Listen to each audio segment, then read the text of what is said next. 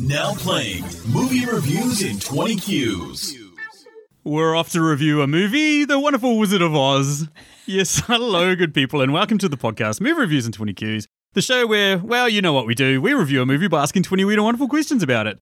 I am your host, Sam Hurley, and oh my god, someone's been coaxed out of retirement. It's Stacey. How the fuck are you, Stacey? I'm super excited to be here. Why? Why are you more excited to be here? Probably because this is my favorite movie of all time. It's amazing because when we started this podcast, me, you, and Spanky decided let's just not do our favorite movies of all time because if someone says something negative about them, we'll probably get into a fist fight and start strangling the fuck out of each other. and we were like, let's never do it. Let's never do it. And yet we, we did Pulp Fiction with Spanky, which mm. you were very generous on and gave it a very positive mm. review, even though I know you hate that movie because me and Spanky talk the whole time and quote every single word of it. Yes. But you were still quite nice to him. But oh, we had a change of mind. We a change of heart, really, because a certain somebody out there that we wanted to get back on the show. Suck it, Jules. We wanted to get Brad back, and Brad suggested the Wizard of Oz. Welcome, Brad. First of all, sorry, welcome, Brad. How are you? Hello, Sam and Stacey. It is good to return to what we whatever this is. What are we doing? Hi. Hello. Cheers, Brad. Yeah, um, it's amazing. You've managed to coax like Stacey out of retirement. You've picked an awesome film. What was going through your mind? What made you suggest this film, Brad? Um, I was looking through your back catalogue of film of films of episodes about films, and I was kind of scrolling through because there's a lot, and I thought I thought I wonder if there's a Wizard of Oz one because it's my all-time favorite movie as well. Um, it's very, very, very special to me, and so yeah, I just read instead of like painstakingly scrolling and being like, nope, that's not it, that's not it, and I thought I'd just ask, and then Sam replied within minutes, I think, of like, holy shit, we were just talking about doing this. So we'll do it, and you're on it. So yay! That's how dreams get made. So yeah, basically, me and Stacey we were talking about this because this is Stacey's favorite film. It was Stacey's birthday yesterday, so this is a doubly like special episode. Yeah, here we are. Finally, a movie that I didn't have to be convinced to watch. I willingly watched this movie. True, that's a good point. One of us had to get forced to watch this. Uh, anyway, I'm, I'm giving away too much. Yes. What we do, obviously, now, a new rule that we've sort of implemented is that we do a plot of the film. However, it has to be the person that's watched it the most recently. So, Brad, when did you watch this? A couple of months ago now. Okay, Stacey Oh, watched it last night. So, Stacey, you have to give the plot since you're the person that's watched it the most recently. Hit us. For people who have not seen or heard of The Wizard of Oz, it. Why are you laughing? Like those people exist. Like, like Well, who just hasn't in heard of the case. Wizards of Oz? Just in case, just to refresh. If you've just come out of a hundred-year coma, first of all, congratulations. Um, so this is the tale of Dorothy, who um, gets blown away to the wonderful world of Oz, and she goes on a an adventure with her and picks up some friends along the way. The um, store, uh, Scarecrow, Tin Man, and Lion, and they're all heading off to the Emerald City to get their heart's desire from the wonderful Wizard of Oz Yeah. being chased by the Wicked Witch of the West. And hilarity ensues. You see why now, given the plot is so fear-inducing. I know, I guess, hate eh? it. I'm like, oh, yeah, I hate it. It's a horrible, horrible rule. Uh, I should have prepared. Yeah, a couple of little sort of, um, I don't know, pertinent technical information about the film. It was released on the 25th of August in 1939. Main director was Victor Fleming. However, there were five other directors who were uncredited on this film. It was based on a novel by L. Frank Baum, who, and there was three credited writers for the screenplay and 15 uncredited writers. Had a $3 million budget and it took a million dollars worldwide. So it was a box office flop. It only sort of hit success about 10 years after it was released and has obviously become the classic that is today. Of course, starring Judy Garland as Dorothy, Frank Morgan as Professor Marvel, Wizard of Oz, Gatekeeper, Gatekeeper, uh, the carriage driver and the guard, Ray Bolger as Hunk slash Scarecrow, Bert Lahr as Zeke slash Cowardly Lion, Jack Haley as Hickory slash the Tin Man, Billie Burke as Glinda, and Margaret Hamilton as both villains, being Miss Gulch and the Wicked Witch of the West. Uh, yeah, that's pretty much it. That's the plot. That's the technical information. So, what do we do on this podcast? Well, we review a movie by asking 20 weird and wonderful questions about it. We start with 10 that can be applied to any film. We then move into three personal questions each. And what we used to do is we used to do scores for this film and then basically give our scores. But we're going to try something different. This week we are going to give our first question, which is compliment sandwich, and then follow that with our scores. So, yeah, I mean, first of all, the scores IMDb 8 out of 10, Rotten Tomatoes 98%, Metacritic 68%, kind of universally beloved. But Ginger Princess, given it's your birthday, given you're the first up to talk about this film, why don't why don't you give us why don't you give us your compliment sandwich and then your score out of ten thousand? Okay, so wow, this is hard to narrow it down to only two good things. Um, it's an engaging story. It's fun. There's lots of elements to it. It's it's easy to understand for kids, but also um, engaging watching it as an adult. So well written, all those 13, 15 uncredited writers and however many screenwriters. Good job, team. My bad thing is watching this with Sam. I couldn't, what the fuck? I couldn't think of a bad thing about the movie, but watching this with Sam, he just kept complaining about all the musical parts and the dancing in the songs. I'm like, that's the entire movie. So shut up, Sam. My final good thing is the costumes, hair and makeup and all the design of that side of things is beautiful and it would it stands up today. It's as good a quality as we would see in this kind of movie, I think. So phenomenal.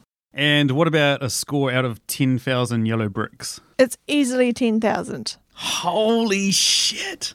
Perfect score. I never thought I'd hear the day that you give something such a high score. I think the highest other movie you've ever given like a really high score to is like The Room. I Hunt for the Wilder People. Oh yeah, Hunt for the Wilder People. Uh, what about you, Brad? Why don't you hit us with your compliment sandwich and then you'll score out of 10,000 yellow bricks?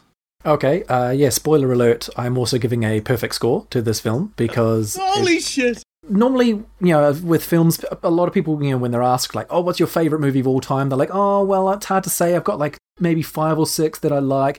This, this is the easiest question in the world for me to answer. It's The Wizard of Oz, followed probably by uh, Captain America 2 The Winter Soldier. Uh, yes! Quite, I'm getting you back on that episode, Brad. I love that movie. it's quite a uh, quite a um, diverse pairing. Compliment sandwich. Um, uh, yeah, I, I love just the overall campiness it, of the whole film. It's just impossible to watch without smiling. Uh, I, I, mean, apparently, unless you're Sam, um, according to what I just heard. No, he still um, smiled. He complained and smiled. Uh, something I don't like is I, I, I think it and this I have this complaint with a lot of films is I think they've they terribly portrayed the passage of time. The whole movie feels like it takes place over just like a few hours, but in world it like it's got to be at least weeks. Like they hmm. travel mm. to lots of places and Dorothy goes a long, long way, but it all kind of they it all kind of feels like it happens all in one afternoon um, which is yeah, it pisses me off a little bit because you're watching it and it because it because it, it means that the whole thing of her longing to get home, her whole like quest of like I I just miss my home and I want to get back to Kansas. It loses a lot of weight. Like it gets seriously undermined by the fact that the whole movie feels like it's, it's like you you were barely away from canvas, like from canvas, mm. from from uh, her secret love of painting, um, from Kansas. and yeah, that, that's a complaint that I have. But a, a, lot of films do that. They just don't show the passage of time properly. And another thing I love is the Three Stooges moment in the Vinkus, in the, which is the West, uh, when the Tin Man, Scarecrow, and Lion get jumped by guards, uh, and they have that that what's now oh, a yes. like what's now like a really overdone trope, but back then was probably quite new and innovative of like of the we're stealing your clothes fight um, which is just it's just fun and silly, and it's just a wonderful moment. It is. Yeah, very good points. And hit us, Sam. Are you giving this a compliment sandwich? I am. I am. Phew. Don't worry, our marriage is saved. I'm definitely giving this a compliment sandwich. you weren't. Although I do know how you feel now when I force you to watch Marvel movies. I do I do understand. Mm. First good thing, I'm surprised you guys haven't mentioned them, but Margaret Hamilton is the Wicked Witch of the West. Holy shit, what a performance. Mm. Garland as well. I mean, yeah, obviously having the praise lavished upon both of those actresses for their works in this absolutely makes sense. But uh, like, I've also got to say the acting skills of the Lion, the Tin Man, and the Scarecrow, and even the wizard actor who plays five roles. Like, sure, it's like it's a level of cheesiness, a level of hammy acting, but it's they walk a really fine line when they do that. They don't overplay it too much to the point that you're like, oh, shut up. I mean, like it's it's easy to do it in a fantasy setting or if you're in a Nicolas Cage film. But like to have it have it in this and just walk a perfect line, it's really good. And uh bad thing, yeah, I'm not a fan of musicals. You know this. Everyone knows this. Everyone knows I'm not a fan of musicals. It's just one of my things that I don't know. It's just not for me. And it's one of those things where if you're not a fan of musicals and this kind of doesn't really hit you off the bat that it's a musical, like for some reason not that familiar with it, it's not till about 15, 20 minutes in that they start singing, right? Mm, yeah, she has her solo in the, at Oh, the yeah. farm. Shit, But yeah, it's not it's not major. Well, the the thing I've got to say in terms of a counterpoint to that is while I don't like musicals, I actually really appreciate how well they're employed during this film. Mm. They like these songs have become such staples of pop culture that even for me, and this is going to come as a massive shock to everyone out there that is like realizes that I'm the film nerd of this like pairing. I'd never seen this film before. Last night was the first time I'd seen The Wizard of Oz. Brad's eyes are popping out of his head right now. my my kids, my youngest is she turns three next week. She loves this movie. Like even my Yeah. my kids have seen this movie in the dozens of times already. So the fact that you, a gro- I'm hearing a grown human being tell me they've never seen this movie until a few days ago, yeah, you just you just murdered me, Sam. And But I'm but proud. you know, but yeah, but you know what's what's great as we were watching it is he was said probably a dozen times. Oh, that's where that comes from. You know, Yeah, yeah, yeah, That yeah, trope yeah, or that yeah. line or that song or that quote. You know. there was like a lot of songs that I didn't realize were from this film. I mean, like Over the Rainbow, realized that. You know, we're off to see the Wizard and follow the Yellow Brick Road, all that sort of stuff. But like Lollipop Land, a couple of mm. those like low level bangers, they had no idea that they were from this film. Now you do. Uh, as a score out of ten thousand, I am going to. Well, I joked all day with Stacey about how I'm going to give it somewhere between five to six thousand, but it's not. It's about eight thousand twelve yellow bricks. This is Wow. yeah, yeah, yeah, yeah. I reckon IMDb's onto it. This I can see why this is a classic film, and just thought it was a really good film. So there you go, guys. I don't get kicked out of this podcast. Yeah. Just. And that moves us over to question number two. What is it there, Stacey? Uh, what character is addicted to engaging in a bit of petty crime, and what crime? What do you got, Brad? Um, well, this is one that I I had a little bit of trouble with, and then I remembered the kid from, or the main kid, the the front runner from the Lollipop Guild in Munchkinland, and when they sign off, they do this whole like swinging a baseball bat celebratory action, and it just I thought, well, that kid definitely partakes in like petty vandalism and destruction, like swinging baseball bats into like car into like car windows and stuff like that. That that kid is tr- Absolutely. that that kid's trouble. Like the, actually, the whole yeah. lollipop guild probably steals candy from babies. Like that's probably what they do. That probably is the MOA. Mm, yes. Uh, my answer is the Tin Man is known for breaking into people's sheds and stealing oil cans. We've all seen the price of petrol. We've all seen how oil, how fucking expensive oil is. But not only that, not only is it like a little bit of kleptomania or whatever, I reckon he's carrying that axe with him wherever he goes. So of course, one like the one or two times that people catch him doing it, it's like aggravated assault. He turns around and is like, "Get the fuck out of here! I need this oil, goddammit!" And he's heartless, so he doesn't care. Yeah, point. exactly. That fucker is cold as ice. He is cold as ice. He don't give a shit. Mm. Yeah. Anywho, Uh, absolutely. I also went with one of the main characters. I went with the lion. He's just handing out death threats to everyone scurrying around in the forest. He's scaring people. He's it's like minor assault and harassment. He's definitely harassing people. He's just a menace to the forest at this point. given he's so cowardly, you could imagine him as an online troll, couldn't you? Just sitting out death threats. Come down the forest, yeah. I'll fuck you up, yeah. What did you do that for? Ah, what's question number three there, Brad? What deep philosophical debate arose in you during this film? So I had a couple. Uh, the first of which is like, despite not having ever fully seen this film or remember seeing this film, I knew everything about the making of this film. I, Yes, as I you was did. talking to you about, I knew so much trivia about it. And so that sort of got me wondering about whether the reputation of this film would be a little bit tarnished or improved if we knew the history of this film. So if we got like a making of this film similar to like Ed Wood or recently The Disaster Artist, and you know, like discussing, like I said at the start, that they went through 14 different writers and five different directors. Uh, the original Tin Man got poisoned and eventually got replaced after he was hospitalized. The Wicked Witch of the West got caught on fire and basically had scars and burns all over her hands, which mean that she had to wear gloves for the rest of the film. Uh, the Scarecrow's face left, like, because of the prosthetics, actually left an imprint on his face that was there for about a year. Uh, the second Tin Man got an eye infection from the aluminum paste that they basically patented on him. Uh, there was heaps. And uh, the other thing, too, is like, you know, the scene where it starts snowing and that sort of calms down the effects of the poppies or whatever? Asbestos. That was asbestos that they were raining on those Sprinkling people down. Yeah. while they were filming. And of course, the scarecrow goes on to die of cancer. I mean, it's like, okay, okay, I've, I've said all the negatives, but here's some of the positives. A lot of those actors, a lot of the Munchkins, were actually a European troupe that fled uh, Europe to escape like Nazi prosecution. So a lot of those guys, a lot of the Munchkins that are in this film, actually avoided being exterminated in Holocaust camps. So yeah, crazy. I don't mean to bring down the tone of the podcast, but yeah, there you go. That actually leads really nicely into my philosophical debate because I was wondering would we stand for that kind of uh, situation behind the scenes? These oh, this days? movie would have been scrapped They a long yeah, time ago under would modern health and yeah. safety rules. Yeah. Yeah. How much were these actors paid? Uh, Toto the dog was paid $125 a week, and the Munchkins were paid $50 each per week. So Toto the dog got paid more than the Munchkins. Go Toto. He is a main is character. He is a main plot device also. He's very helpful to That's the true. story. That's a good point.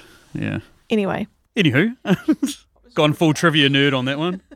Mine is actually to do with the plot of the film, so one of us had to be on task. Um, the- it's not so much a philosophical debate; it's more ruminating over the nature of like putting the needs of the few over the needs of the many. Because Dorothy's quest to get home, in doing so, like she alters the lives of like the three main companions completely. She murders one witch on purpose and one by accident. Um, she she removes the Emerald City's leader, who then has to take her home in his balloon. Like she completely turns this entire world upside down just because you know this Kansas farm girl is lost. And to me, that is insane. That is absolutely bonkers. Like she ruined that world. Whatever the status quo was before, like she's made a whole new world and changed things irreparably. I absolutely love you because that was one of my debates. Was partially into that was because when she gets the scarecrow and then she's like, "Come on a voyage for me." I was watching the film, going, "Okay, well their crop is now completely ruined. Like she's that was- scarecrow has just left it was the ruined crop." before. The Yeah, okay, I scarecrow it. wasn't Yeah. scaring crows. Yeah, but no, but like I, I thought to myself, wow, this girl is just straight meddling in like other people's affairs and completely ruining Yes. their existence. This broad is meddling, see? yeah, exactly. but yeah, you've taken it to the next level. Well done, Brad. I Hey, appreciate it. hey That's guys. I mean, I appreciate that that's your um, debate. However, guys, it's a dream, and she's the main character. You can dream whatever the fuck you want. good. It's a dream. Yeah, spoiler alert. oh, I shouldn't have gone to the toilet at the end. God damn it. But but So you were there, I can, I can and you were forgive there. that. Fair enough, Stacey. Well done. Uh, that takes us to question number four, which is the first of our Patreon questions. This question comes courtesy of the amazing man that is Dave Baker. Dave has his own Patreon at patreon.com forward slash your favorite. On it, he posts a ton of awesome, awesome content that you guys should all go check out. And what Dave would like to know is which character from this film would have had the best online social media presence and on what platform? What do you got, Stace? Oh, it's got to be the wizard. He's Hmm. he's got a massive illusion going, and he's got no social media. So I imagine he would have an entire team of social media people working all of the channels. He pretty much is social media if you think about it. He's projecting this whole image of himself that isn't real. Exactly, exactly. Yeah. Everyone's following him, aren't they? For what True. reason? That's a good point. Why is a wizard the leader of a city or a, a world? Well done, Stacey. That was good. Because he's you got, Brad? wonderful. Um, get your head out of your ass, Stacey. um, but yeah, my answer was also the wizard, but not just because of this film in particular, but because of the way that the wizard is portrayed in Gregory Maguire's Wicked books.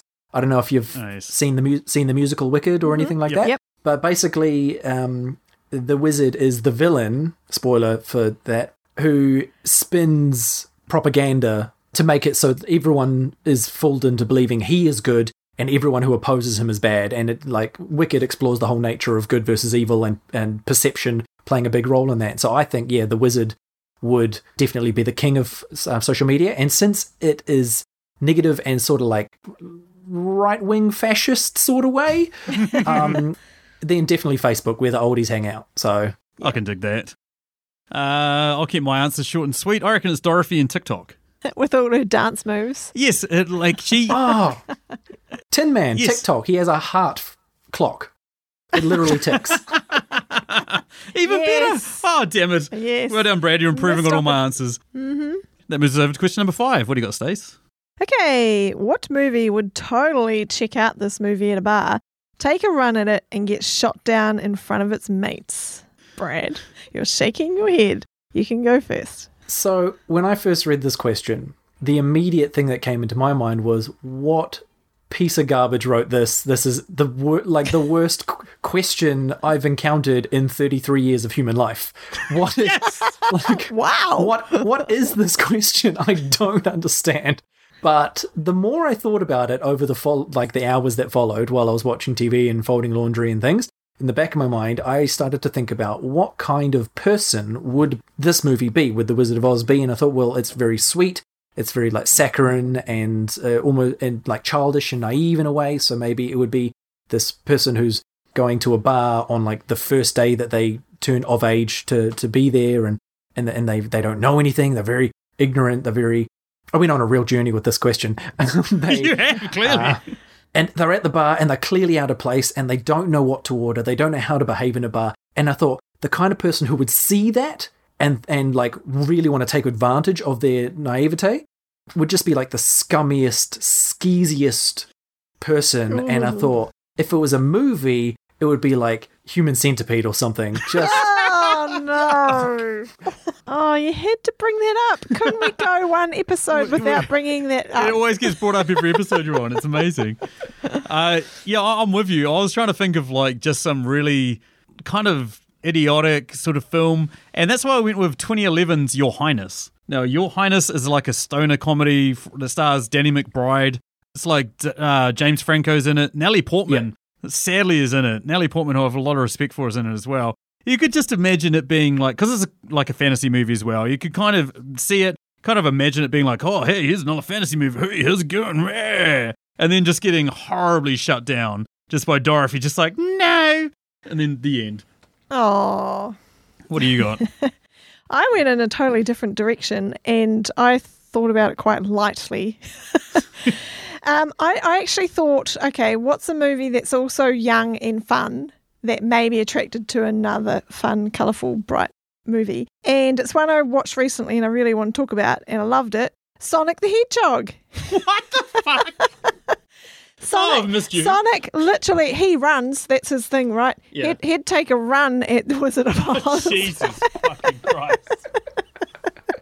gotta go fast. he'd, he'd tear up that yellow brick road. It would be dust by the time they got there. Um, but anyway, Tear up that yellow brick road. Do you know what that sounds like?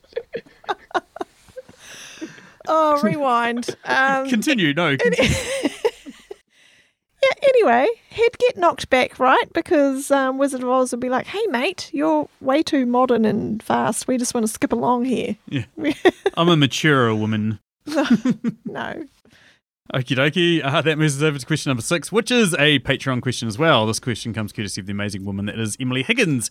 Emily runs the Tasteless podcast. She's been on recently on the American Psycho episode. She's on an episode soon where it's girl on girl on girl action and they're doing Legally Blonde. Uh huh. Thank God I'm not doing That that, was episode. fun. Yep, sure. Yeah, so Tasteless Podcast is awesome. She compares two films, one that's universally beloved that she sort of thinks might be overrated, and sort of goes to bat for another one that doesn't get the appreciation it deserves.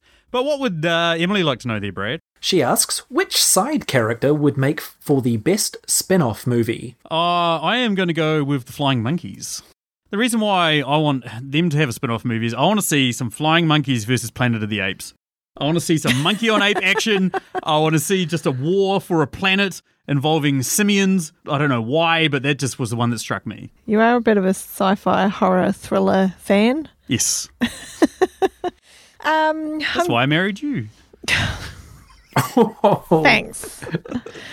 okay, I'm going in a totally different direction with this. I'm not pitching a movie um, as a spin off, but what's going to happen with the Scarecrow's newfound braininess and inquisitiveness about the universe, he's going to go on to a career narrating scientific documentaries about the universe, similar to Neil deGrasse Tyson in Cosmos. Scarecrow will be explaining the world of Oz in his new documentary series.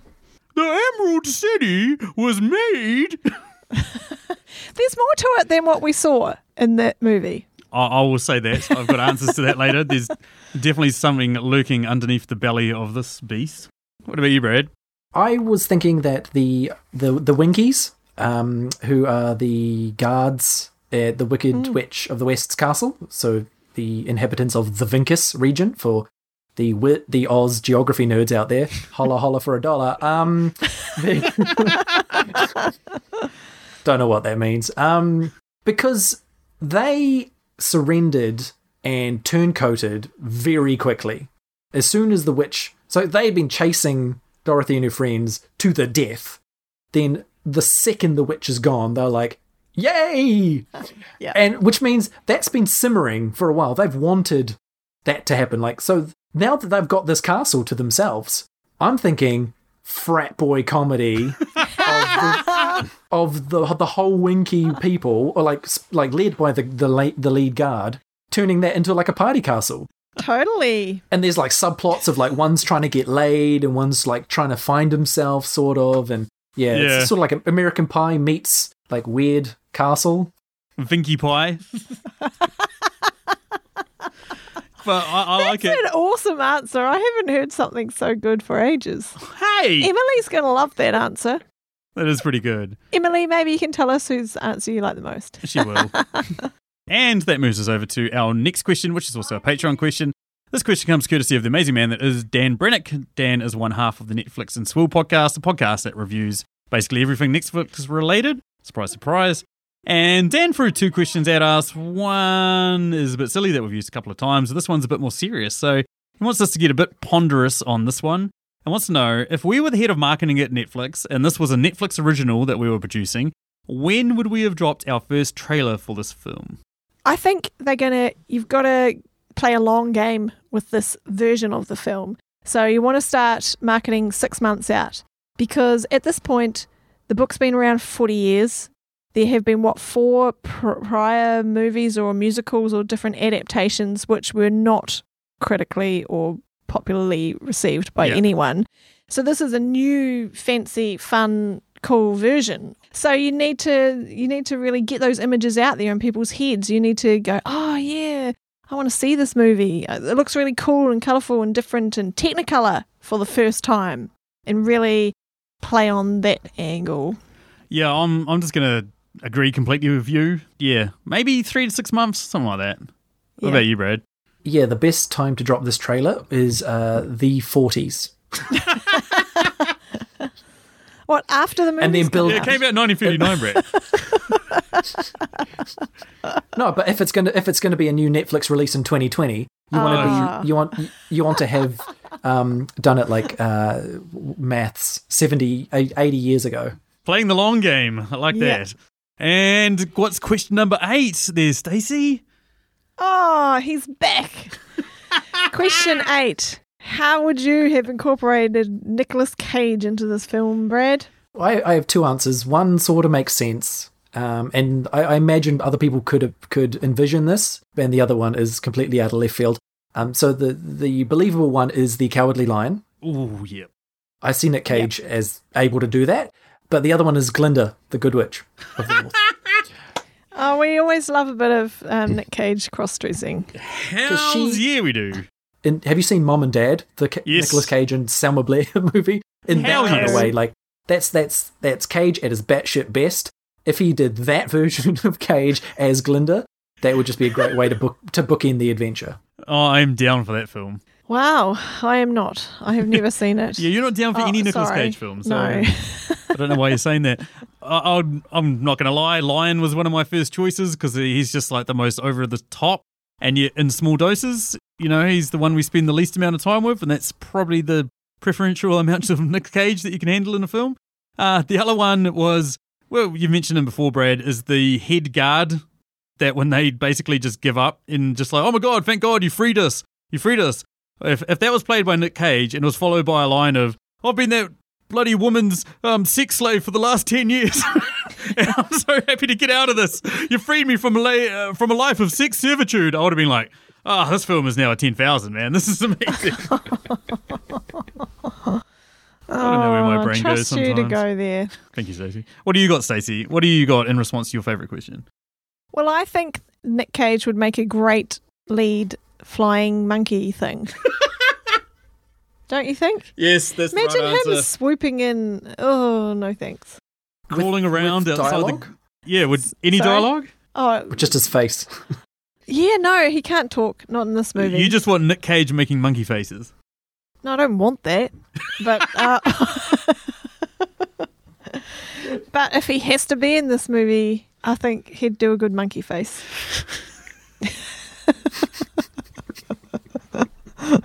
holy shit and that moves us over to question number nine what is it there brad Question number nine What quote from this film would be the worst to hear straight after you finish having coitus?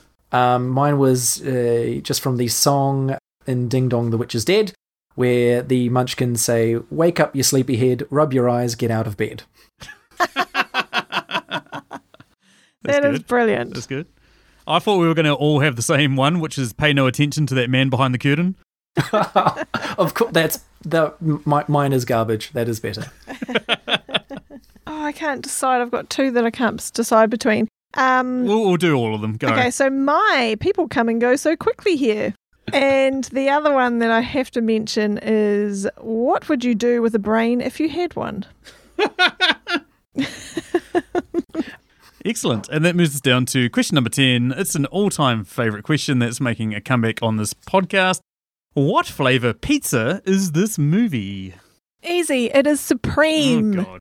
it's because this movie is supreme and it's got everything on it. I should have seen that coming. I should have seen that coming. What do you got, Brad? Cheese. Yeah. Just cheese.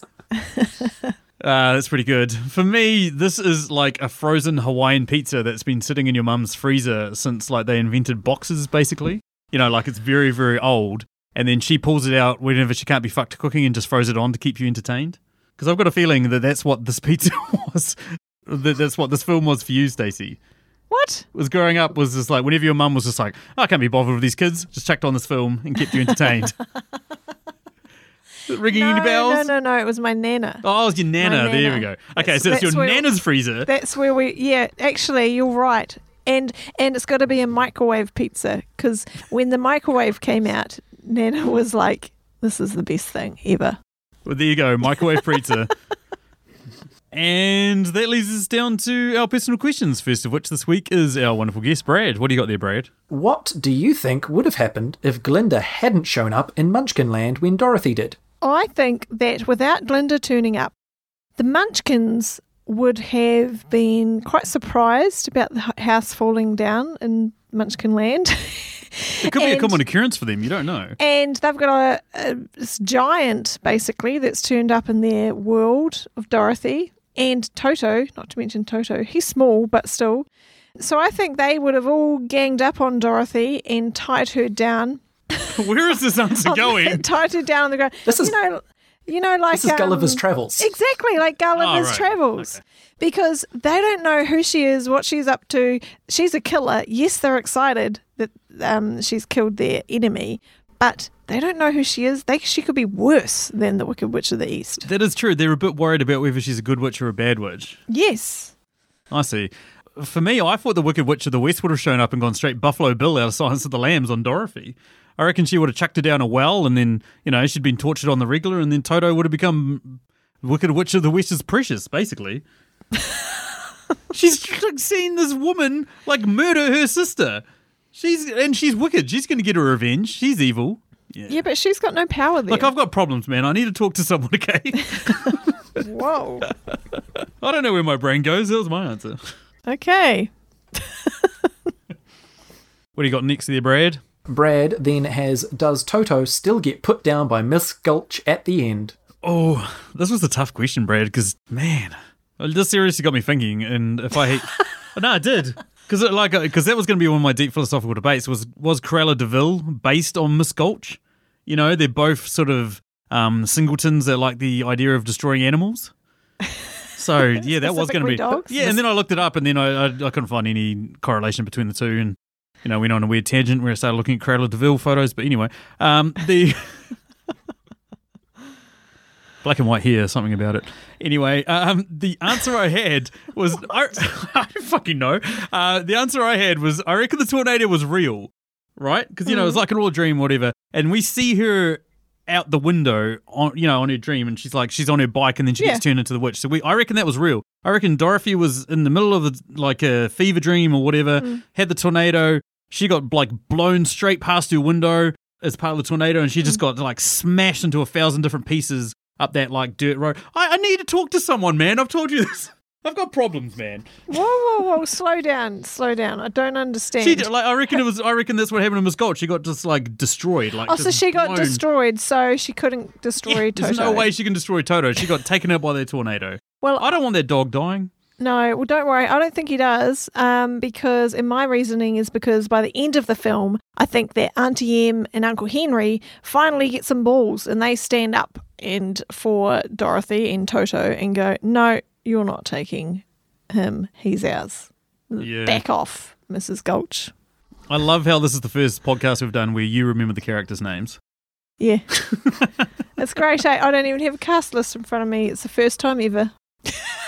So who's who's the main character in Mad Max? Um, Shut up. Nicolas Cage.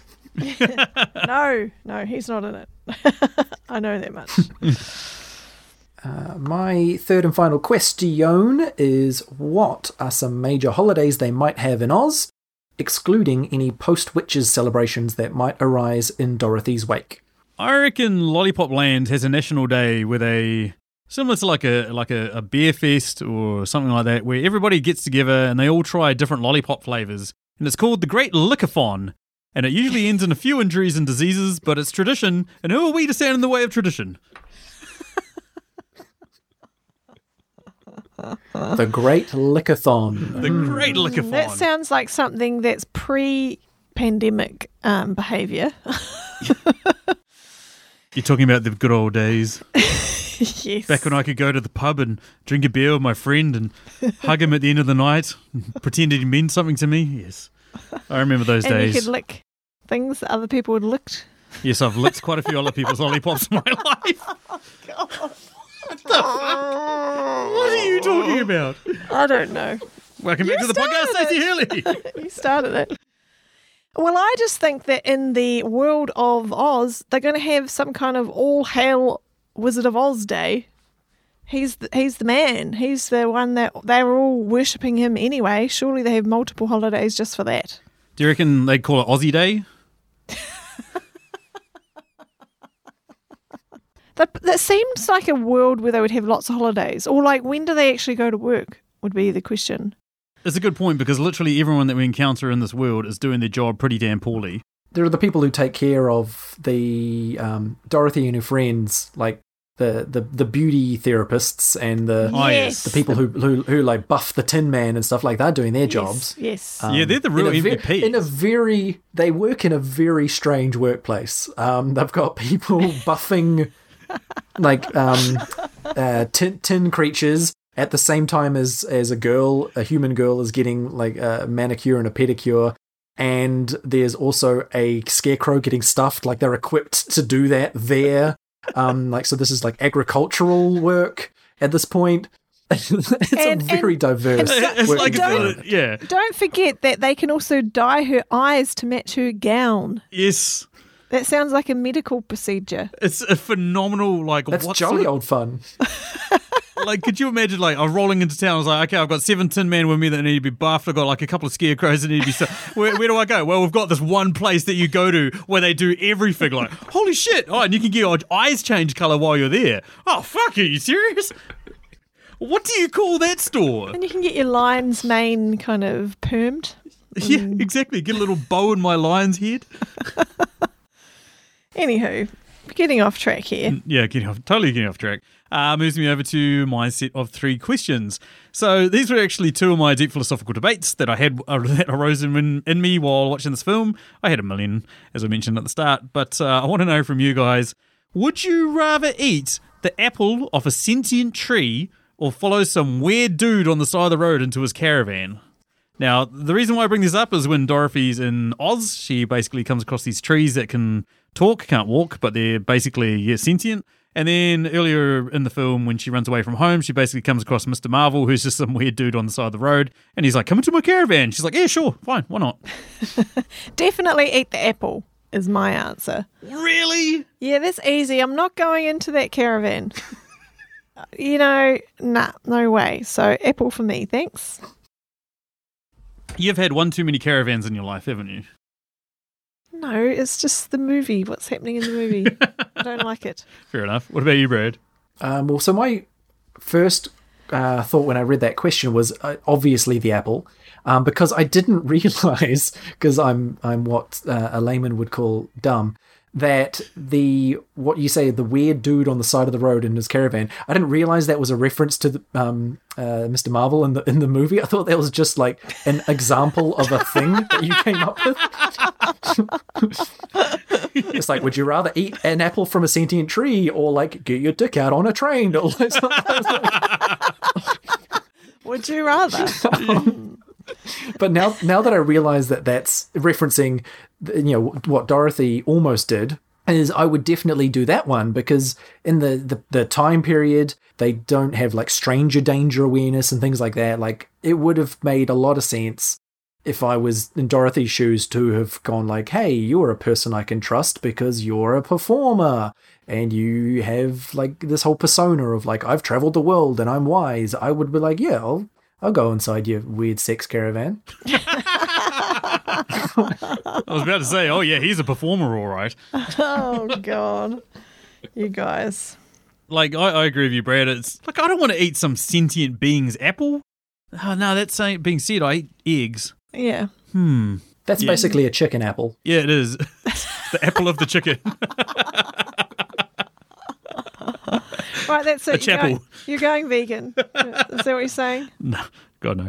Uh, and that moves me over to my next question. Arguably, these three are pretty shit at their jobs, but um, hey, maybe they'll be good at this one.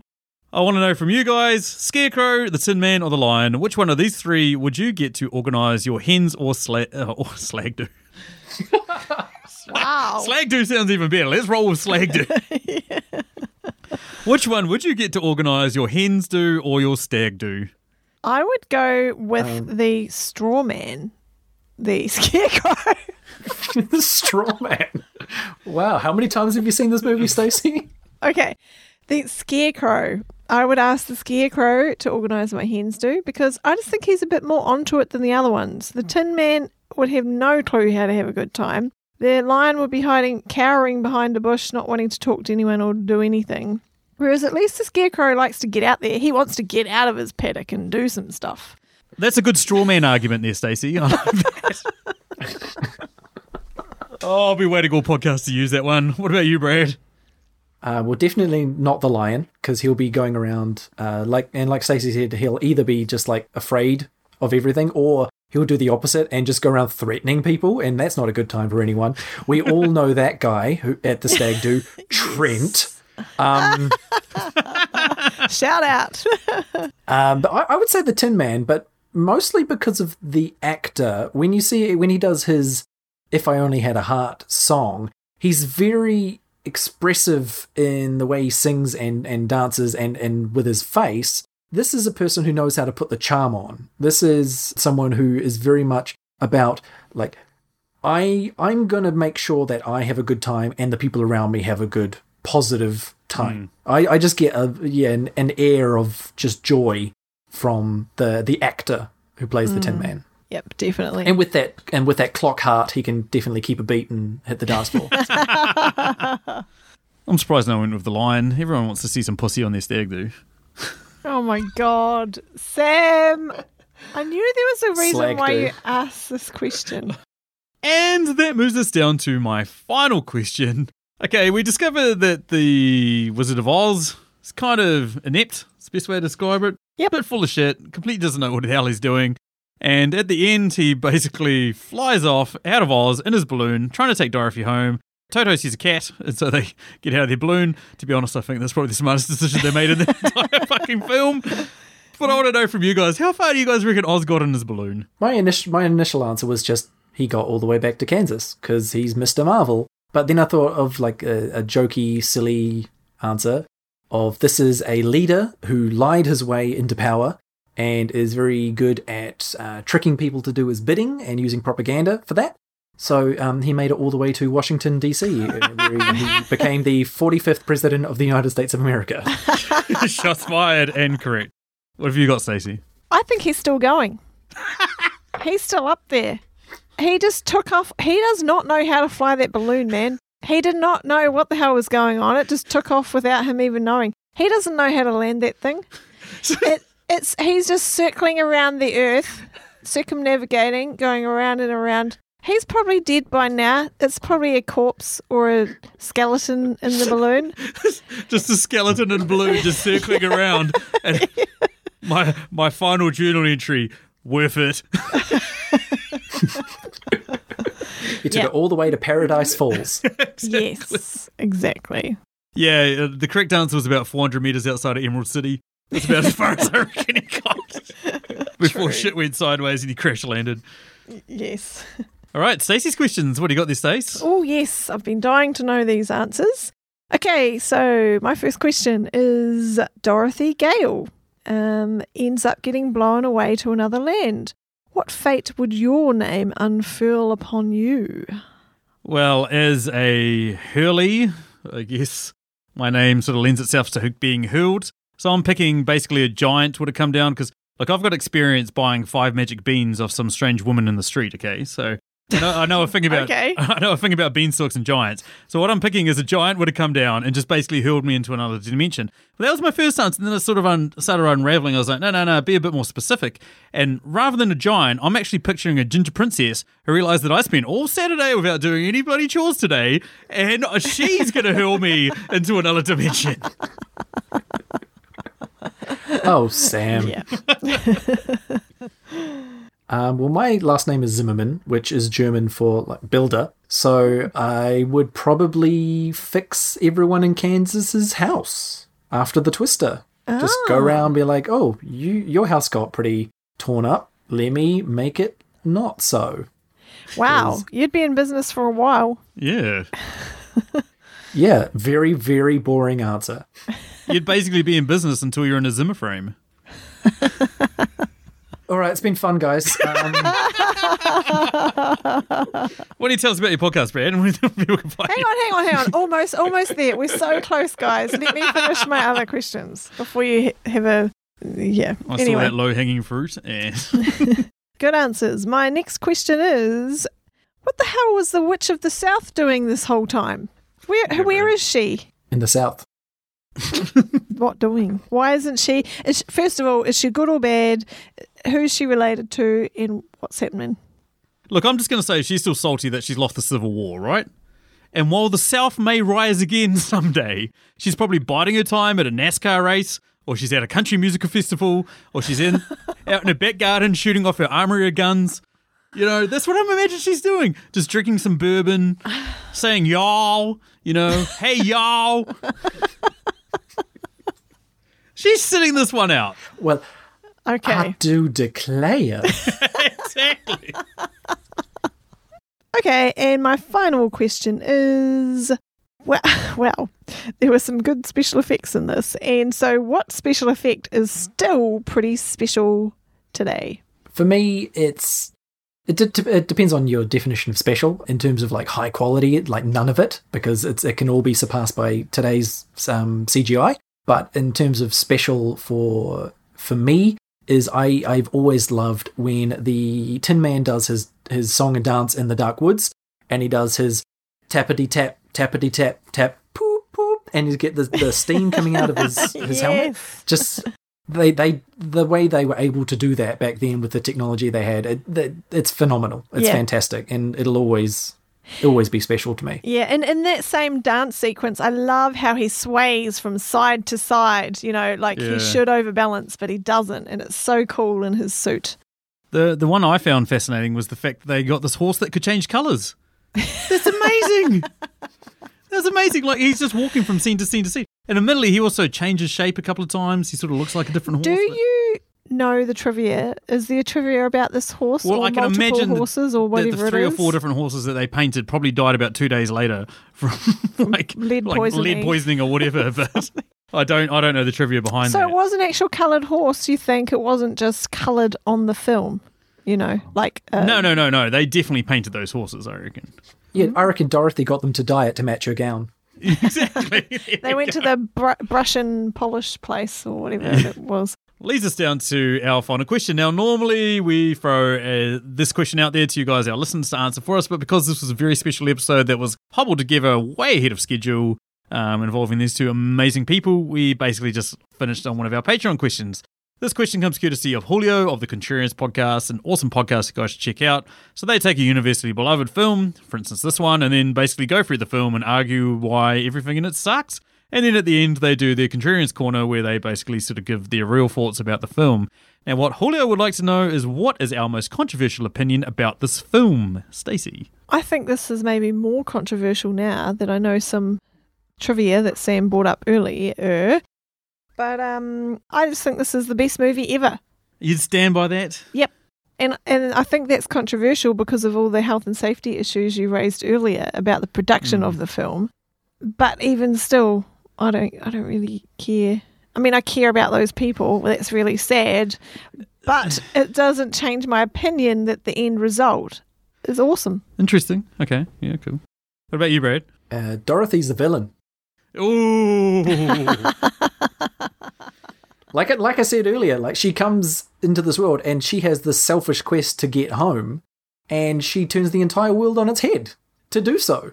Lots of people die if you consider like anyone who got like attacked by monkeys and stuff when the witch came along was like surrender Dorothy. Like uh, there were casualties Yeah. in this film because of this girl who just wanted to get home. Like she is the inciting incident to this world being ruined. Yep, that's controversial. Can I just add to that with my controversial opinion? Oh, please do. Not only is Dorothy evil and the villain of the story, Glinda is straight up evil, right? At no point has she taken it upon herself to drop her own house on any of these wicked witches. And when the wicked witch like shows up and starts threatening Dorothy, she's just like, "Yellow, whatever." I mean, she doesn't even care. And then Dorothy's like, "Help! I'm a like a, a strange person in a strange land. I don't know what's going on here. You'll sort it out. See ya. Bye." it just cruises, and that's the end of disappear. She just like disappears, just leaves Dorothy to it. Then, like later on, like she even lets Dorothy get attacked multiple, multiple times by the Wicked Witch of the West. Then, like later on at the end, she gives this whole spiel. Oh, I wanted you to learn it on your own. Yeah, like shit you did. That's a convenient excuse, lady. It's just some bullshit because, you know, the truth was that Glinda basically got this girl, indoctrinated her to kill the Wicked Witch of the West. Yeah, and So- Sam, you've just made me realize something. I've seen this movie so many times, and I never thought about this once ever until something you just said. Is Dorothy's house at the end is intact when she wakes up and she's like, "I had a dream and you were there and you were there." Her house is intact. So if Oz happened, if any of that actually happened, then the house that got destroyed by landing is not her house, which means Glinda made a house as like a false flag she, she killed the Wicked Witch of the East, put this broken ass house there for Dorothy to come out of and be like, oh, my house did this. And Glinda's like, yeah, wink, your house did this. hey, everyone, this girl's house did this. Yeah, yeah, exactly. Actually, that's the only reason for Glinda to even turn up. Because otherwise, why does she bother? Exactly. She shows up. She's had one of her rivals like eliminated, so she's pretty stoked. She like she knows the Wicked Witch of the West hates Dorothy, so she's put her forward as a pawn, and then puts the like slippers on her so that the Wicked Witch can't kill her. Like either she's intentionally going out of her way to get Dorothy to kill the witch, which is just pure evil, or it's just a happy accident, and she's just bloody useless at her job because she's not helping this girl at all. This girl doesn't know anything about where she is or what she's doing, and she's just like, "Oh, go on, mate, have a good time, see ya." And she's like, "What am I supposed to do? I don't fucking know. Goodbye." Well, good point. Oh, I've been sitting on that whole podcast. Oh, I feel so- I'm so much more relieved now. And also notice how she didn't tell Dorothy how to use the slippers to get home until after the the wizard himself had left as well. Yes. So she, she had eliminated all threats, wizard included. He's gone, and she's like, "Okay, Dorothy, now you can leave. No wonder there's no sequel I'm the to this. one powerful person left." Yeah, exactly. I am now omnipotent. Maybe we're all hungering for the Glinda spin off movie. Do you think it's mm. like some kind of dictator led world? Oh, probably, yeah. It'd probably be some post apocalyptic shit where she's like the leader of whatever's left and they will just all do her bidding. It's getting darker and darker. I think we need to end Rather this than V for. Vendetta, it would be D for Dorothy. Yeah, that's a good. I've actually also got something else I want to raise, and this is probably a good time. Is that from um, a story perspective, I like the concept that, you know, Dorothy had this in her all along and that she has the power over her own destiny, right? That's that's the idea of Mm. this that she can go home when she wants to. But then I think it goes too far, and it may be of, of that time in the 30s where she was like, I was looking for something better and I was looking outside my home where maybe I should have just looked. Everything I need is inside my own home, my own property. I should never go anywhere or do anything ever, basically. I'm like, hey, whoa, whoa, whoa, whoa. I think that's over the top. it is. Like, I, I think you've you you're right. You've got the power over your own destiny, but you're still allowed to leave the property. it's almost like some Handmaid's Tale type of shit. Hey, it's like, no, no, no. You stay in your lane, lady. You stay at your house with your dog. That's your life, okay? Yeah. You stay there. That's Yeah. all you really want to do. You don't want to see the world. You want to stay where you are. Yeah, exactly. We've just pulled apart Wizard of Oz, but we still love this movie, right? So you guys are Oh still yeah. ten thousands. Oh yeah. Yeah. Oh, yeah. No, I mean, oh, nine thousand nine hundred ninety nine, maybe. Um, Whoa, we knocked one point off. I've swayed a point. Sam, ruining movies. so if we do the, if we do this a bunch more times, yeah, really strip it down. Anywho, that takes us down to the end. Uh, got to do the big thank you, which is Brad. Thank you, Brad, for joining us on a Saturday night and partying in these unprecedented times. bubble party, bro. This is this is more than I would have been doing otherwise. yeah, Ditto. shit as it ever. Now, Brad, obviously we sung your praises on the Lord of the Rings episode, but sing your praises even more about Fate of Isen and how awesome, awesome your podcast is. Well, mercy. Um, uh, the Fate of Isen is a podcast that exists, and I am involved with it. um, I'm really bad at at like shouting things out and, and doing promos and stuff. But it's it's D and D. It's a homebrew world that I made up and that the players sort of breathe life into. I try and keep things grounded and sort of semi-realistic in, in a fantasy setting, and then they just turn everything into batshit crazy, and it's the perfect balance where I try and make things happen, and then they make different things happen. Um, it's yeah, found on all the socials and all the podcast apps. Fate of Isen, and we also have a family-friendly spin-off called The Gigantic Adventures of Jeff and Simon, which is about a mouse and a pigeon who get trapped in a different world, kind of like Dorothy, and they need to find a way home. Kind of like Dorothy. Wow. Uh, anywho, that takes us down to the end. And uh, if you'd like to get a hold of us, you can find us on Twitter at Movie Reviews In, where we're our most prolific.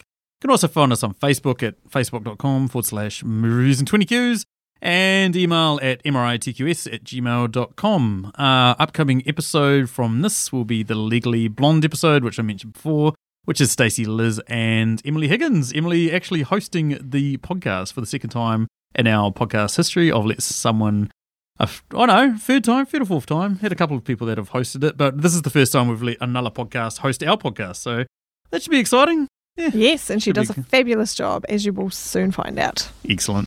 Cool. Uh, and yeah, that's it. Thanks for me. Thanks. Hello.